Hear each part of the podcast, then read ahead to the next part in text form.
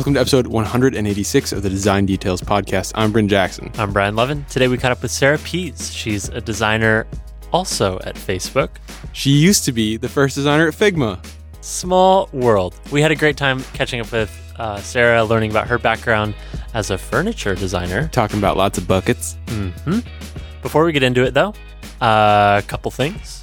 First, we're making progress on We are Spectrum. cranking.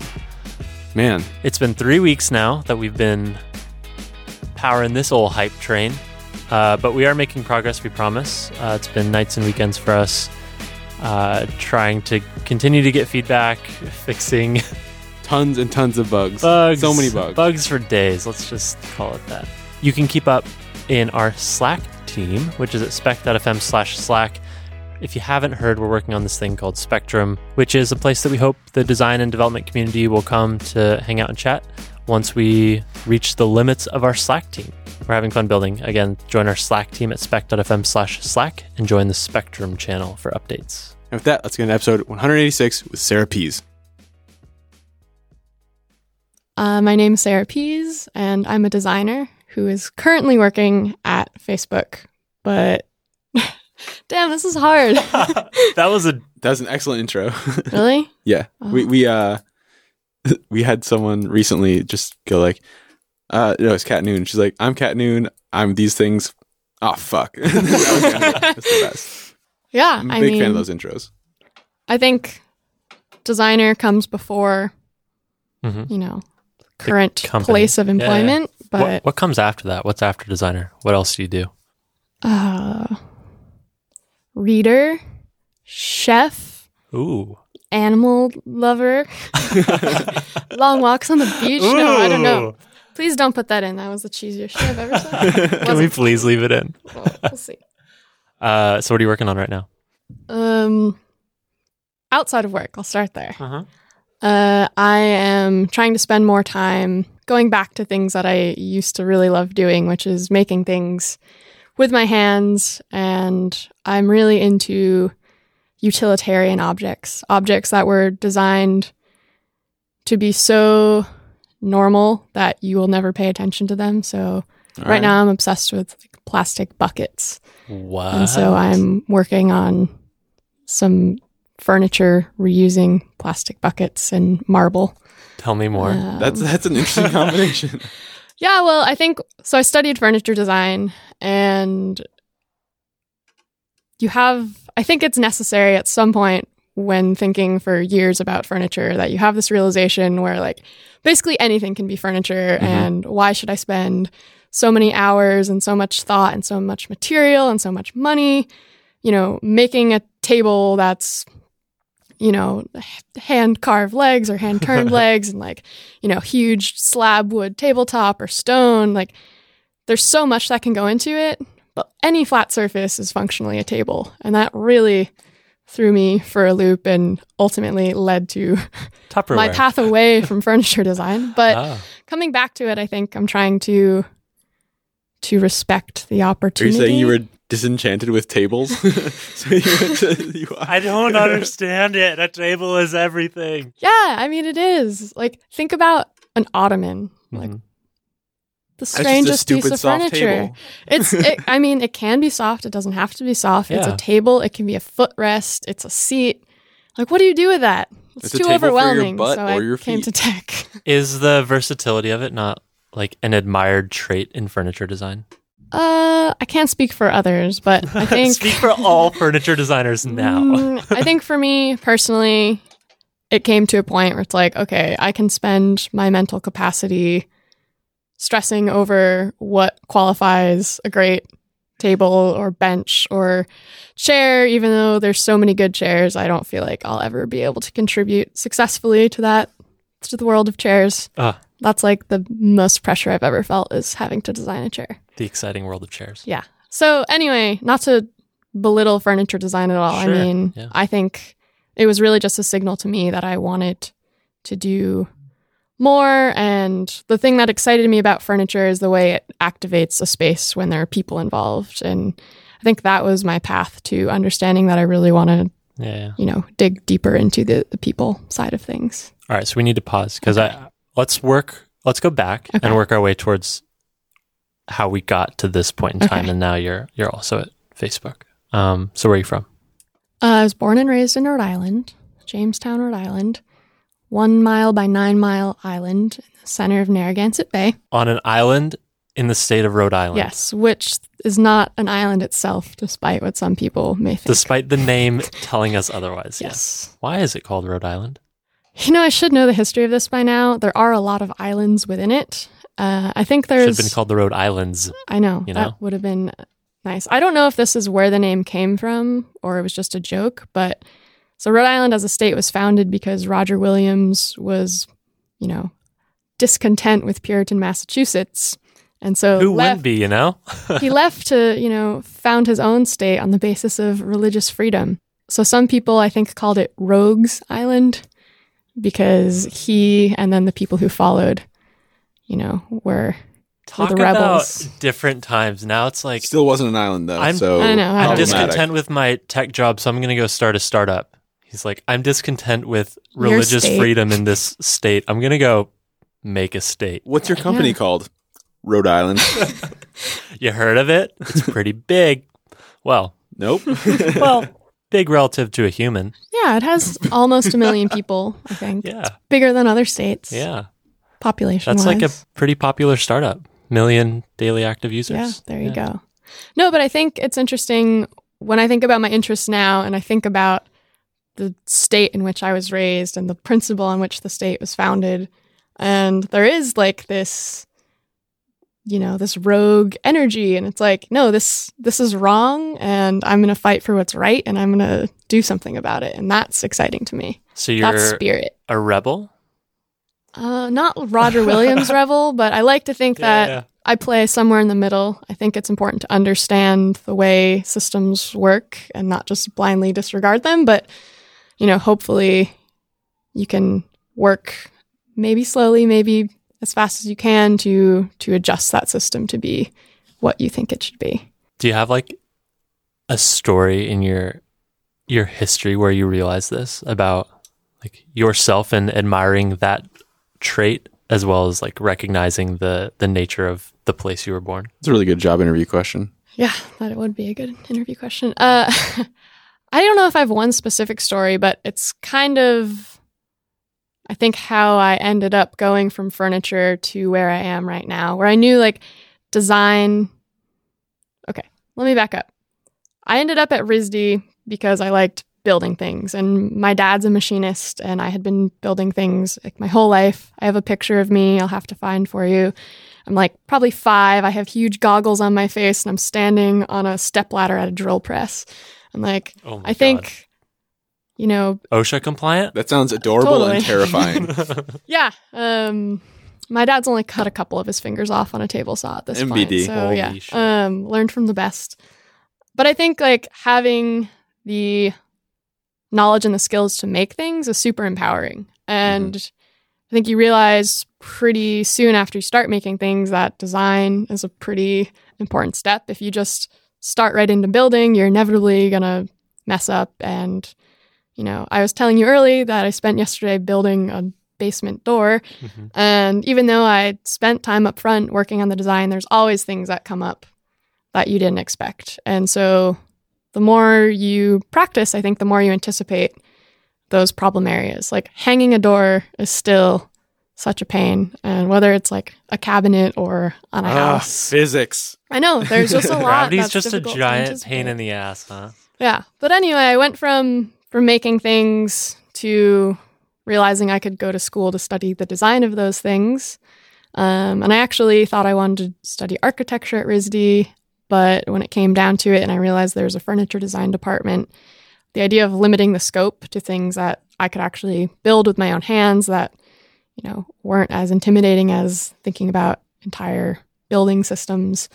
It's like, okay, I can experience these things in my own environment. Like I've been interacting with furniture my whole life. I've generally been sitting and interacting with chairs. Yeah, and no. such. And I think it's something that actually makes furniture Yeah. pretty difficult because everyone has experience with it in some capacity and therefore everyone thinks they know things about it. Everyone's a chair expert. Yeah, exactly. But it's also really, I mean, we can talk more about this later, but really interesting look into like socioeconomic perspective. Like if you ask people about the furniture they experience, you get totally different answers depending on who the person is, depending on your culture. You mean not everyone has an Eames lounge chair in their living room? What? I mean, I do. but it was my Yeah, yeah. gra- No, no, grandfather's Let's well, let's from the 70s. let's talk about it it's It's a like- real one. Yeah. That's pretty interesting because you could draw parallels to digital design, right? Like understanding the perspective people have in the world is important. Yeah. What did that look like at RISD? Like, this is the most ignorant question because I know nothing. But like, what are the big problems today in furniture design? Like, what do furniture designers think about as these are like really deep problems that we want to work on and, and solve? Yeah. Or What's it the hot new furniture design tool? I don't know if there is one. That's the next industry to disrupt. Disrupt. shit? Yeah. I mean, I think cost, uh, accessibility in general. I mean, when you're a young person and you're graduating college and you have no money and you need to furnish a home, you know, most people go to IKEA and that's totally fine, but that's just one option. And if you look at, you know, how many choices we have for other things in our lives, it just seems crazy that so many people get their furniture from one place. And so, like, I have some friends who've started a new furniture company based in Providence called Greycork. And Oh yeah, I know Greycork. Yeah. that's cool. so, John and Bruce and Alec, uh, Bruce and Bruce Alec is a and great I. furniture maker name. yeah, Bruce is the best. what?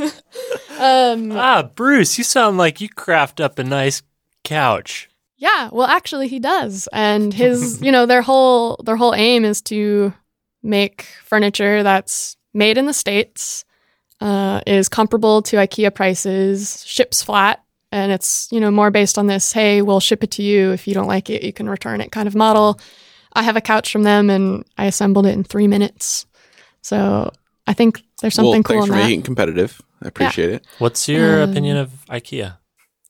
Uh, Talk to me about IKEA yeah. the way a furniture designer might talk about IKEA in a crit sesh or I can spend a lot of time at IKEA. I basically skip past anything that's made of like particle board, Yep. but a lot of the smaller objects like lighting, uh, they're making things out of real wood now. That's exciting to me. They're doing some really interesting experimental work with new types of joinery.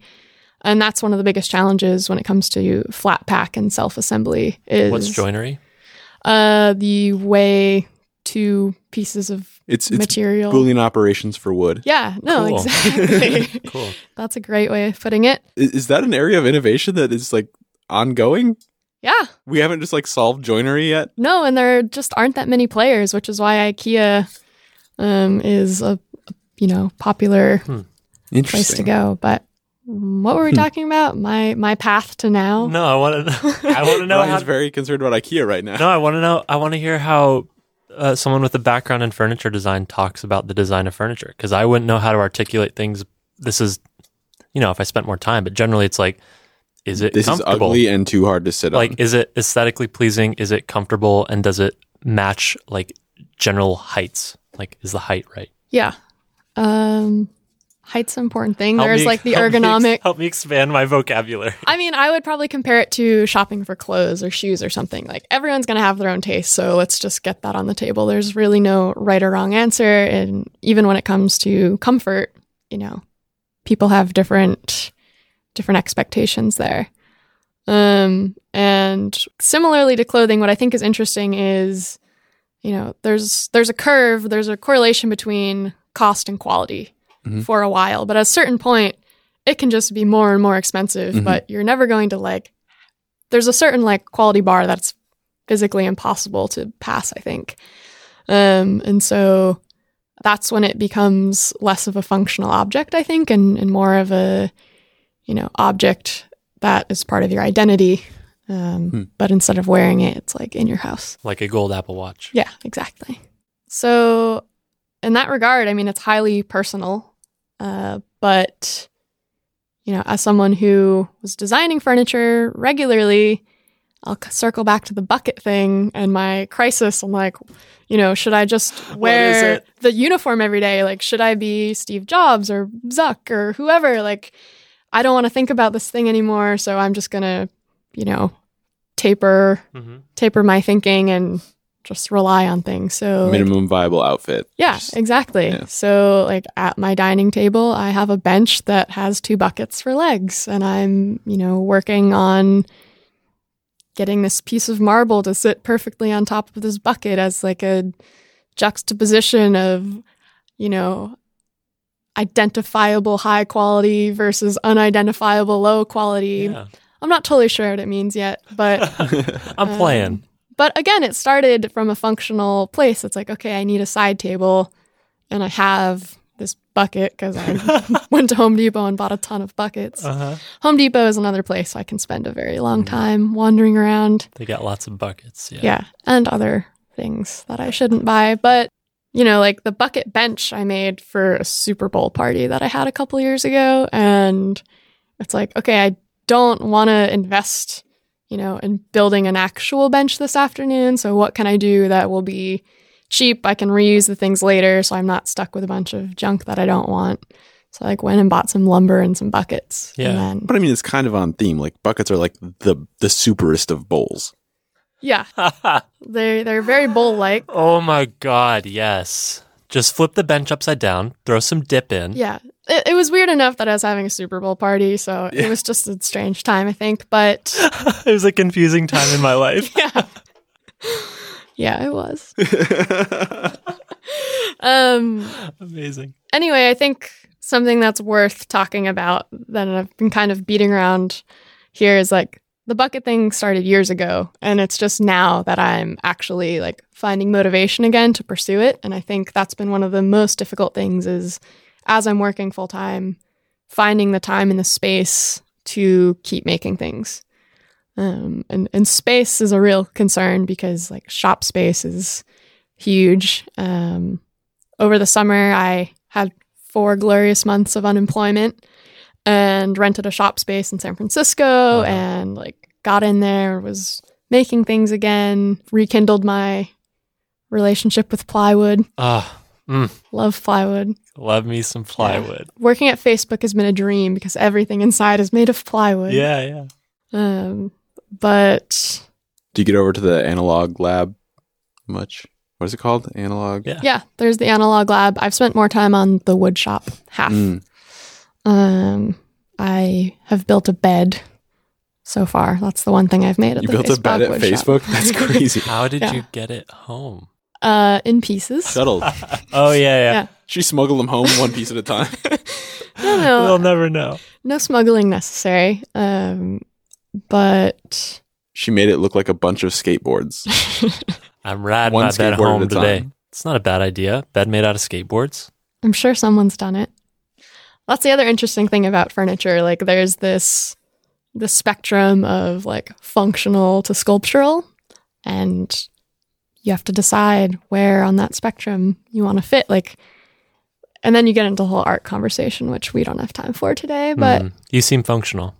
Do you Yeah. have that right? I think I'm insanely functional, and that's really starting to inspire some of my work that I'm doing now when it comes to, you know, just making sure people understand like how to register to vote, for instance. Mhm.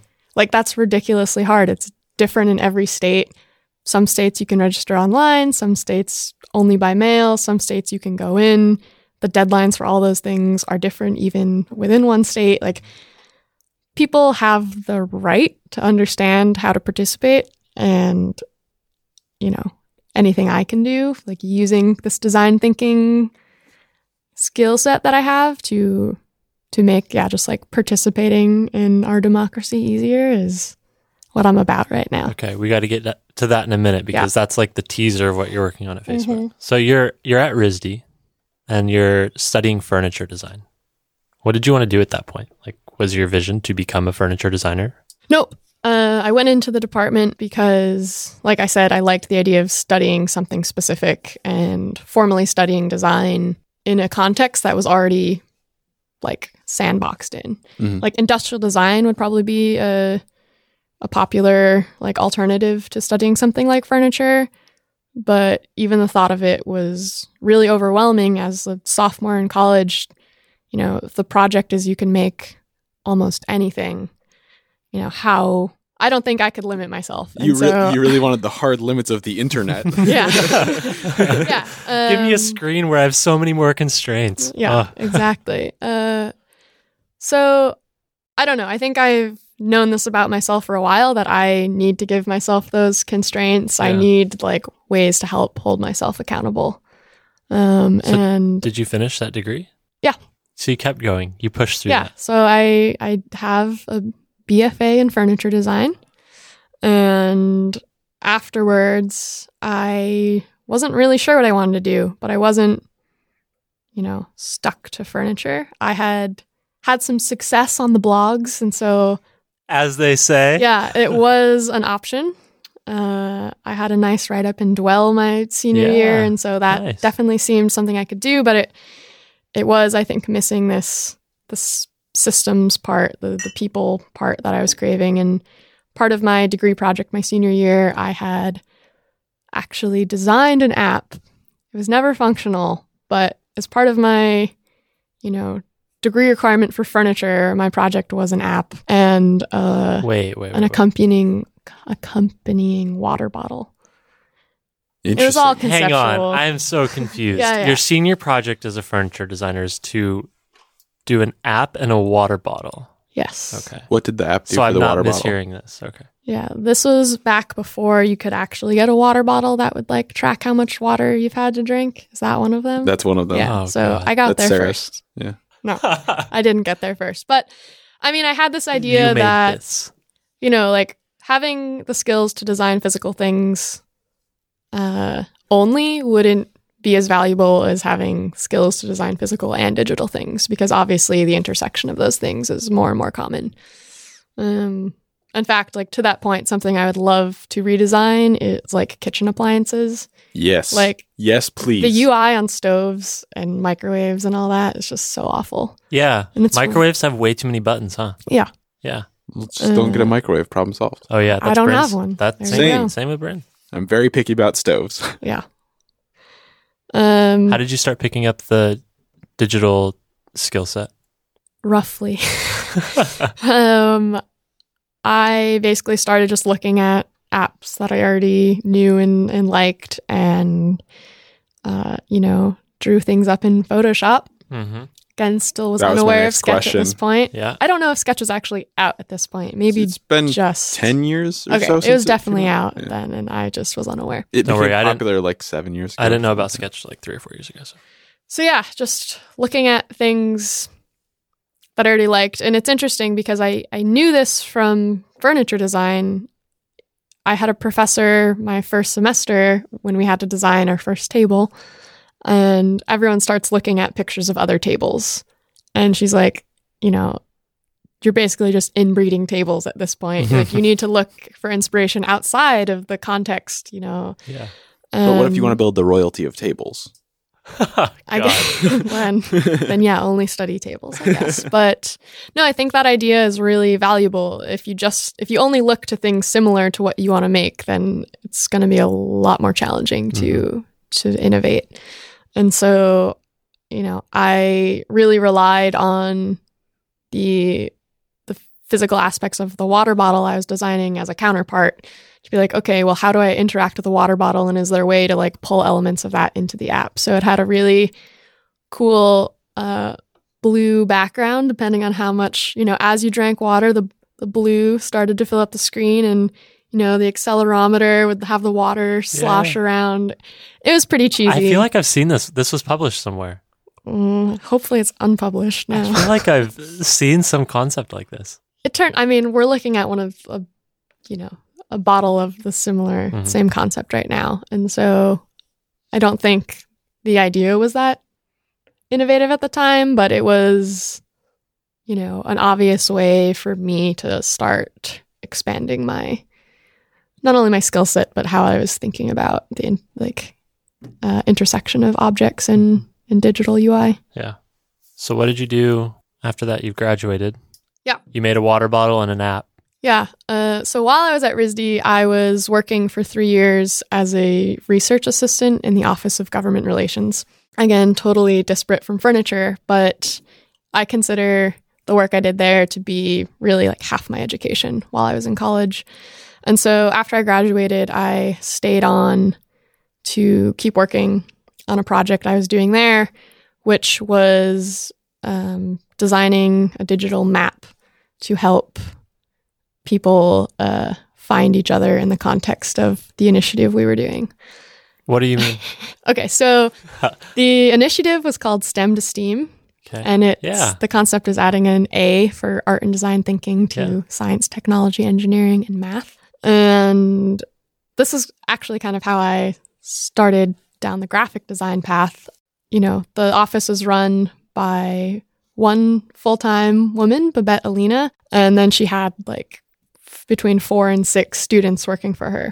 You know, very small office. As this initiative scaled, we were getting hundreds of inquiries from you know people all over the country by phone, by email, and there was no way for us to field everyone. Uh, and a lot of people were just looking for connections to other people who are similar to them. So um, my solution to this was to build a map, put it online on our website, and allow people to go there to find find other people like them, whether they're looking for someone in their geographic area or looking for someone who is, you know, also an elementary school teacher um, or someone in research. And so you could add yourself to the map. You could tag yourself, um, you know, whether you were researcher, an educator in industry, and then you could like write a blurb about yourself, you know, like attach your Twitter handle or Google login with Twitter and Facebook. And that was our way of like cutting ourselves out of the process and allowing people to directly connect with each other. yeah. So that seemed worthwhile to stay on to. Um, and by that point, I had, you know, become a bit more comfortable in my graphic design skills. I had taken some classes after I found out that I was going to have to start making like infographics basically to distribute to members of Congress. I was like, I should probably figure out how to make things look decent. Good. Yeah. Yeah. So yeah, took some graphic design classes my senior year and by the time I graduated, I had this interesting skill set of like furniture making, graphic design, interest in government and policy. Uh, and then the big thing that was missing was understanding like the technology component and how these things actually get built and scaled. And that's how I ended up at Figma. Yeah. Like, holy shit. The dots are so clear now. yeah, right? Hindsight. How did you end up at Figma? So Dylan Field uh, and Evan Wallace, the co-founders, were both at Brown, which is right next to RISD. Like they share parts As of soon as you said RISD, I was like, oh, I see how this works. Yeah, exactly. And so I had met Dylan, I don't know, my sophomore or junior year Mhm. uh, at an event called Hackers and Painters. Hmm. It was an attempt to get RISD students and Brown CS students in a room together. And so I'd gone to like one of them. And you were the painter in this case? God, I know. What? I've never been keen on the name, but I'm keen on the concept. Concept yes, yes. is good. Concept sound. Uh, oversimplification, not so good. But uh, yeah, so I had met Dylan. We kept in touch. He ended up dropping out and was starting this company. He was like very much in my peripheries. And then he ended up reaching out to me saying they were looking for a designer. And I was like, I could move to California. I could do the Silicon Valley thing. And I think at the time, my perspective was that if, you know, obviously Figma is a design tool and I'm sorry, I'm not familiar. uh, yeah, Wait, what is it? you know, sketch in the browser. no. Oh, no. What's the pitch now, Bryn? You tell me. Good question. I swear to God, this isn't an ad for Figma. Yeah. Uh, maybe we can just cut this. No, no, no. It's great. Okay. So yeah, my my perspective being fresh to the space but very interested, uh, having experience with other types of tools, non-digital mostly, but I think there is something interesting to that. Um, I could come into the space and try to help reimagine what a design tool could be because I wasn't, you know, on Team Sketch or Team Photoshop or whatever. Um, Is that why Dylan reached out to you, you think? Uh, I think he reached out to me because he thought I would know other designers, but but it all worked out.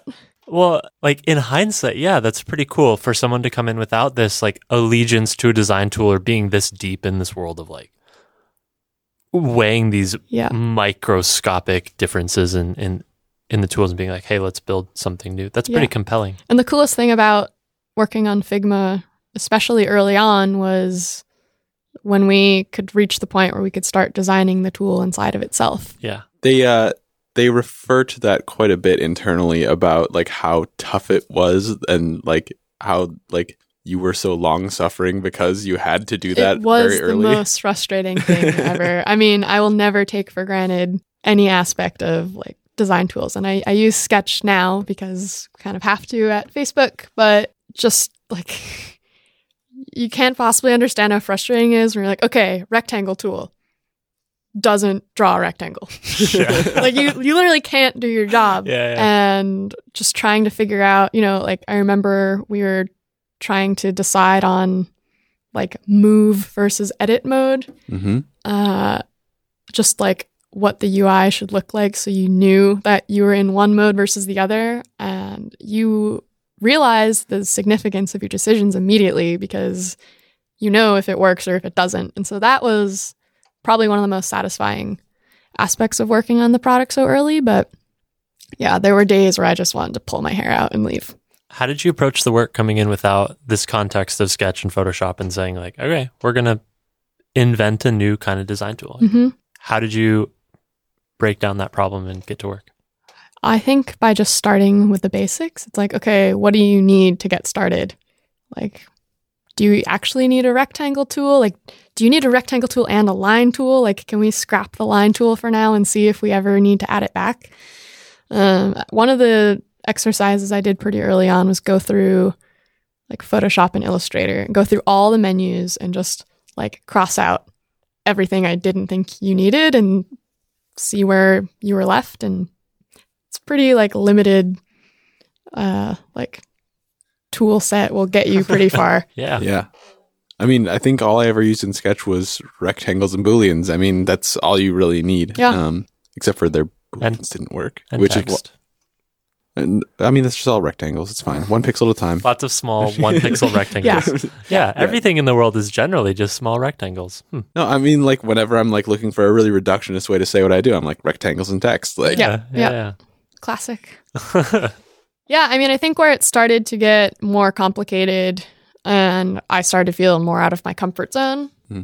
i mean even further out of my comfort zone than i already was i guess was starting to get into like is there you know a concept of time in this tool like should there be like support for animation or movement of some kind uh, interaction adding those levels became a lot more challenging because I don't know. I'm I'm rusty talking about this stuff, but I Oh. think there's a point where where you're wondering like if you should just build it, yeah, right? Like when does it become worth investing effort into something that like isn't the real product at the end of the day? I mean, it always blows my mind, like the lack of hurdles to getting things built at Figma. Like Evan can build something in a day, and it's Evan insane. can build anything. It- it's amazing. the the stuff he comes out with, I'm just like, how? What? Yeah, it's pretty impressive. The entire engineering team there has been amazing to work with. Which is amazing, but also I could see it being a, a curse in a weird way. Is like if you can build anything, then you can build anything, including the wrong things, right? yeah, but you have the benefit of finding out if it's the wrong thing well, like, hopefully, pretty fast. Hopefully. Um, Can we talk a little bit more about the the comfort zone thing? Yeah. Like so you you came out from Rhode Island, you came to Mhm. San Francisco. Palo Alto? Whoa. Tell me about that. We're literally in a garage in Palo Alto, like a converted auto mechanics garage. Did you know that's what you'd signed up for? No, uh, my first day was the I first day in the office. uh, yeah, like my first day, I spent assembling IKEA furniture. Ironically, Holy that was the first day in the first office. They had, I think, had like a small space before, but um, yeah, I moved all my stuff out. Was living above the detached garage of a house in Palo Alto. Knew not a soul down there. was very interesting. Um, definitely out of my comfort zone. I questioned probably every day for a year, like, should I have just moved to New York with all my other friends and like I could be working for like a kitchenware company Yeah. designing spatulas all day and it would be comfortable and safe and I could take the train home in 3 hours and it'd be no problem. So what kept you? Probably a bit of a masochist, I guess. No. um, what kept me I enjoy assembling IKEA furniture. It's really weird. No, I don't. Um, what kept me was being able to work on something new, and I was just learning so much. So, so, so much. I had never worked with an engineer before. So, if you can imagine what that's like now, it's like every single thing they tell you is, is new. And well, so, moving from zero to Evan is a Yeah. strong move. exactly. Um, zero to Evan. I like that. So yeah, I mean, it was incredibly satisfying in that way, but simultaneously exhausting if you think about like that feeling you have after a day of learning new things. It was like that every day for me for months. And I had felt like I'd pretty much gotten off the plane on an alien planet in California. I mean, I'd been here to visit, but it's really different living here, and Palo Alto, especially, is its own unique, like, It's like the heart of the valley a little bit, right? Like San Francisco is a little detached from that culture in some ways, but yeah. Palo Alto, I mean, if I left my house at the same time every morning, I'd ride my bike to work. I would pass like the same people crossing the same streets at the same time. Like, Clockwork. yeah, it was Or crazy. you live in the Truman Show. That's that was my theory for a while. Holy shit. Yeah, I'm pretty sure it would Wouldn't be way be too extensive to pull it off Crazy it if you were still the case. Truman. Ha ha ha ha. Ha, turn off the camera. Is this when you tell me Surprise. everything was culminating? Your whole to life's this been building up to this moment, the big reveal. No, I'm pretty sure I'm not Truman. I won't tell you about all the time I've spent thinking about that. Good. But Keep keep believing that. hmm no, I mean, being in Palo Alto was very isolating, but at the same time, I think gave me the space to really focus on like this new company, like a new field of work. Everything just felt new. And so I really think I just like ripped the band aid off all at once, which was painful, but I think I'm way better because of it Yeah. and I'm way more comfortable making bigger changes. Like when I left Figma and I, I had no idea what I was going to do next for work, like I don't think I would have been able to make a decision like that before I had like come to California and figured things out. I love that. It's like two things stand out is one building a tolerance for uncertainty, like Mhm. building a tolerance for painful transition, which scares the shit out of most people. Yeah, Uh, it is scary. It is scary. But the second is in the periods of doubt, optimizing for learning more than comfort. That feels like a cheat code to life. Is like be where you will learn the most and not where you'll be the most comfortable. And Yeah, maybe and- someday those will align. Yeah, I mean, I, I think so. And, you know, the more you push the edge of your comfort zone, the bigger your comfort zone becomes. And I think the more comfortable you become, like pushing that edge. Uh, like, you know, a few years ago, I probably would have said no to your email to come on this show. I'm like talking about myself to like an audience of unknown people is Two million. two million of you out there. no, that's completely untrue. Just kidding. Okay. This is also where I can make things up. Uh, we are well. this is a total of 2.5 million downloads now. That's pretty cool. That's impressive. That's guys. unrelated though. and it's all gonna spiral out of control when people hear this episode. yeah. Let me know about that. um, no, but I think, you know, like uh, last year was the first time I had spoken at a conference. Like, you get these opportunities, and it's so easy to say no because it's just scary and you're going to have to like do the work preparing. Side note, why I love doing this, there's nothing to prepare. Uh-huh. Right? It's great. Thank That's you. That's why we love it too. yeah, you just show up and talk. Yeah. But no, I think I've like had these moments. Like I just had my first work trip, international work trip, and like there's something about that where it's so easy to just say, no, I think I'd rather stay home. Like I home is safe and you know, I can play with the dog and Ah. you know, sleep in my own bed. That sounds so nice. but you Your know bed made of buckets. my bed is not made of buckets yet. Yeah. I'm glad you added that. yeah, yeah. No, but I think just like the more you have these slightly uncomfortable experiences, it's like nothing crazy. It's just a little uncomfortable. You you know that you find value in doing them and it's easier to motivate yourself to like continue putting yourself in that slightly uncomfortable place. Right. So how long did you stay doing that at Figma? Uh between two and three years. Let's call it two and a half years. Okay. yeah and then i mean i don't know how how deep you want to get but i i think i just hit this point where that was exacerbated by the passing of one of my close friends uh where i was like wow there are just a lot of things i want to do and how long am i going to wait to put them off? Like Mhm. probably not much longer. I think i should just finish up the projects i'm working on and like take some space for myself. And so I left with no plan other than to go spend time with my friends and family. And that, like, luckily for me, led me to Berlin and to Tallinn, Estonia. And we should talk about Estonia when we get back to some of the government stuff Okay. because there's a reason why I'm obsessed with Estonia. It's walled. Doesn't doesn't the whole country have a wall or something? No, quite the opposite. Okay, Let's come mind. back to that. Um, so yeah, uh, Berlin and Tallinn and Stockholm, Copenhagen. I went to Hawaii. I went to that conference I mentioned and San Diego.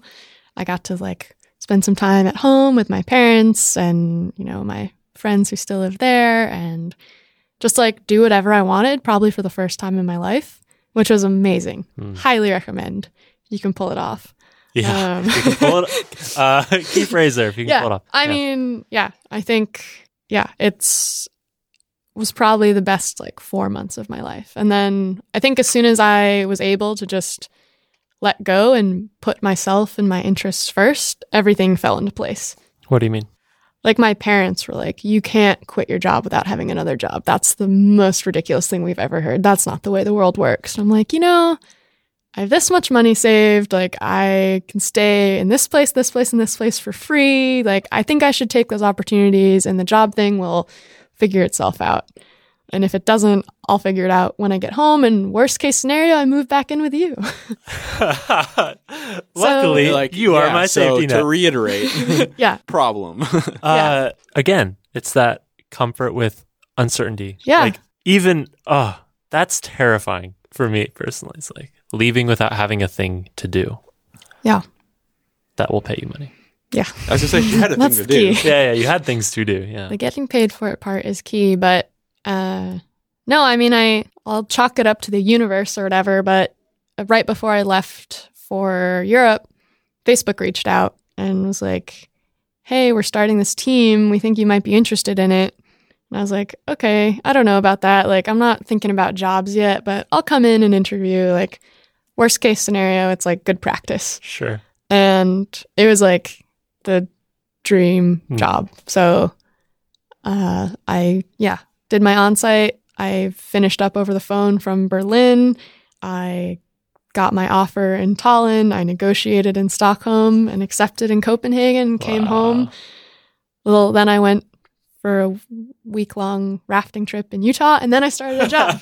hang on, hang on, Facebook. yeah, Chill out, Mark. Uh, I'm gonna go rafting real yeah, quick. yeah. That was well worth it as well. So, what was the team? Uh, it's called Civic Engagement, and the mission is to give everyday people a voice in public decisions. Okay. And so lately, that involves a lot of uh, politics and, and government related decisions. But if you you know look up the definition of civic as a whole, there's a lot more community oriented local government work than you might expect. So Sure. So, like, what's an example of something that the civic engagement team at Facebook might think about or work on? Yeah. Um, so on Facebook, you have a platform to hundreds of millions of people in the United States. And with the general election that happened in 2016, uh, Sorry, we don't talk about that. no, yeah, I had a feeling. Uh, um, you know, we're like, how do we use Facebook as a platform to help people turn out for election day? And the first thing you know, first step towards that is getting people to register to vote. And like I mentioned, it's super complicated for a lot of people to figure out. And so we just launched a a promotion uh, corresponding with the election deadlines in your state and helped you walk through the process and directed you to the right places to register and made sure you did so in time. And so we helped 2 million people register to vote.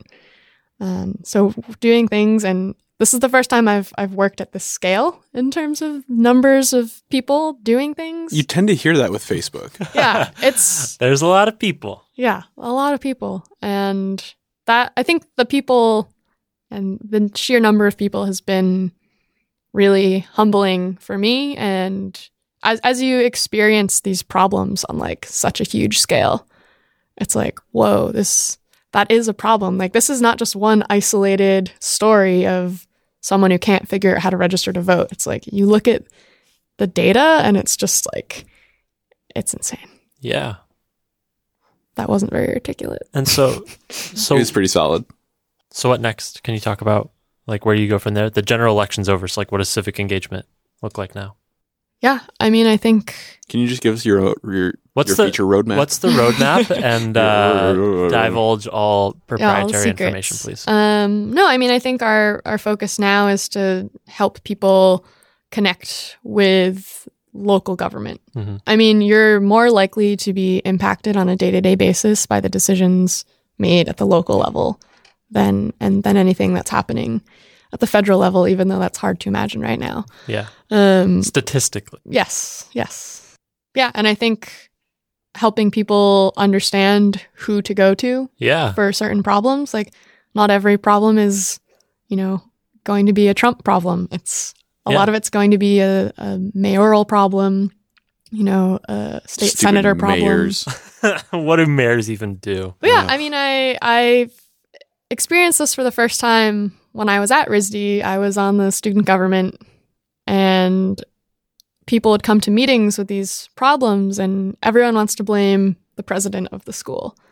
But it's like, well, you know, there's a bunch of people put in place to also deal with these things. Like, why don't you go talk to the vice president of this, or you know, the person who's actually in charge of this thing? And I think you know, especially when you're emotional about an issue, it's easy to just go straight to the top and like say, you know, they're a bad leader and I hate them because this thing's happening to me. But there are so many people in the government, like so many, and it would be amazing to me if if work I did helped people um, understand how to more effectively interact with government.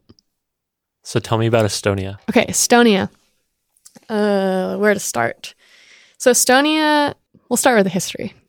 Estonia gained its independence from the Soviet Union in 1991.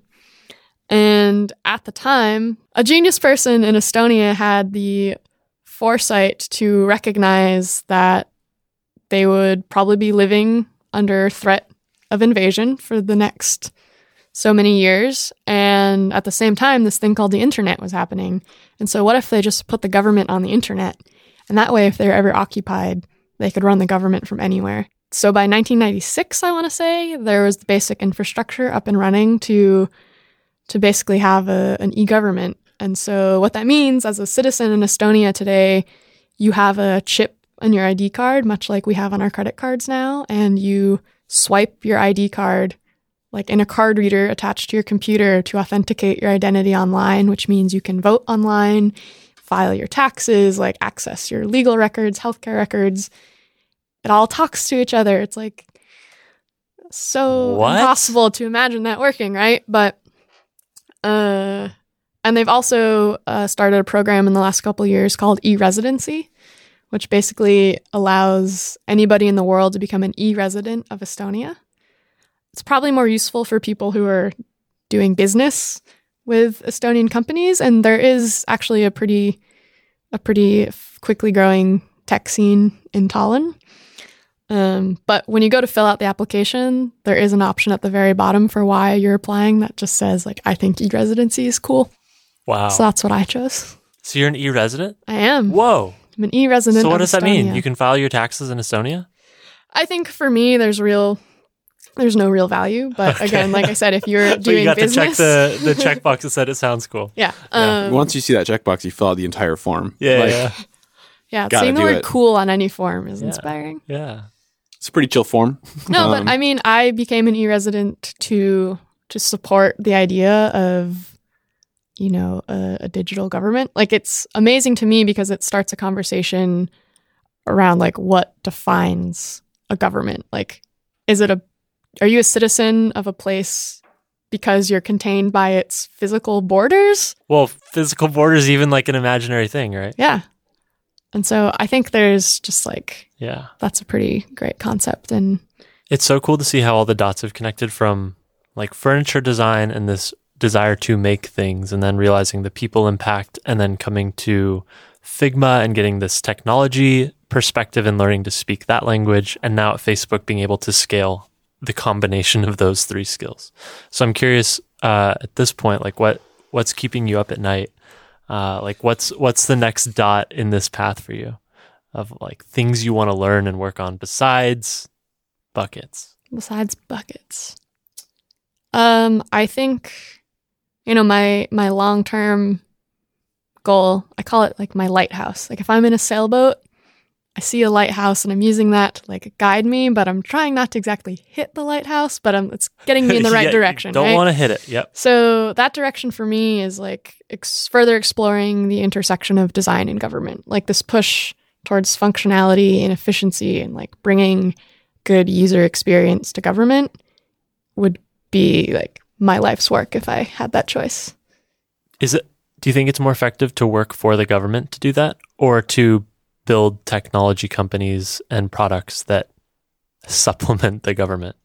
I was not sure, and I'm still not. Um, that was an option. I think I looked quite a bit at opportunities in the government, and there is a really, a really uh, great part of the government called 18F, and they have offices all over the country, and it's basically like a startup inside the government. Um, you should look that up on your own time. I'll butcher it if I try to explain anymore. But as my next step, I chose Facebook because I thought it'd be interesting to see not only how a company scales. Like after my time at Figma, it was like still super small. I mean, we were under 20 when I left. I don't know. We're at 24 now. Yeah, great. So I wanted like the opposite experience of that. And it just so happened that I had the opportunity to work on this team. And so I'm still not sure. And I don't know if if there is an answer to that question, but I think I mentioned in the beginning of this, I think it's important to understand how systems currently work to figure out how to direct them in the right way. And so I think at some point I will need some government experience. Whoa. But What do you think are the biggest opportunities? Like looking at what Estonia's done, mhm. where they had this forcing function of threat of occupancy to change the entire system. Uh, Constraints are fun for building new stuff, huh? yeah. yeah. like not even in the US, but in the world, like what do you see as big opportunities for for what you're talking about? Like educating people about the way systems work, educating people about how to become involved in those systems and like where problems can be uh, like tactically solved, right? Like I mean, what- something that I think about a lot right now is reach. And even with Facebook, you can you can reach a lot of people, but not all of the people. And you have to think about who you're not reaching, and there's significance in that. If you're not a computer literate person, if you don't have access to a computer or the internet, which is still the case for a lot of people, even in the US, you know, how do you make sure that those people still have a voice? Like, how can we make sure we're getting a, a holistic view of of what's happening to people. And you know i think i'm happy doing this work at facebook because as a company there are other initiatives to help like get people online. You know is there a system is there a possible system that actually includes everybody? And i mean the whole idea of representative democracy is because we couldn't really include everyone back in the day but as we're getting closer and closer to to having like one-to-one participation how should our government like scale and probably the biggest question that keeps me up at night like is our government capable, like the current system capable of scaling with society? Like, does it have that inherent, inherent flexibility designed into it? Yeah. And I think that's being tested right now. Yeah. The like population to system of government. Uh, where does it break? Yeah. And like the rest of society is developing so quickly. There's no way, you know, the founding fathers could have anticipated that the world would be the way it is today, that technology would be the way it is. That people would be making tables out of buckets. Exactly. Real Um, crazy I mean, shit. no one saw that coming. So I will say Thomas Jefferson, this is dumb, but Real buckethead. he had a hot bucket of water brought to him every morning to soak his feet in. So I've read. Hmm. Um, so he did like buckets. We- Let's get Thomas Jefferson on the record as pro bucket. Um, Thank you. Generally. The record shall so reflect. well, Uh, and I mean, if you ever turn that thing over, he had a bucket table too. He had So- a Yeah. footrest. he had a table. The Big had a bucket takeaway here is that buckets are part of American history. Buckets will change the world. and American Preach it. future. Cool. Preach Yeah. it. Yeah. Preach it. Thanks for coming on. Thanks, guys. That's the end. all right. we did it. Awesome. I was scattered. That was episode 186. Thank you to Sarah for coming and hanging out with us and talking about bucket heads throughout history and, you know, just what furniture really is. hmm We hope you enjoyed. If you did, hit us up on Twitter. We're at Design Details FM. Let us know what you thought. Leave us a review on iTunes if you've been enjoying the show.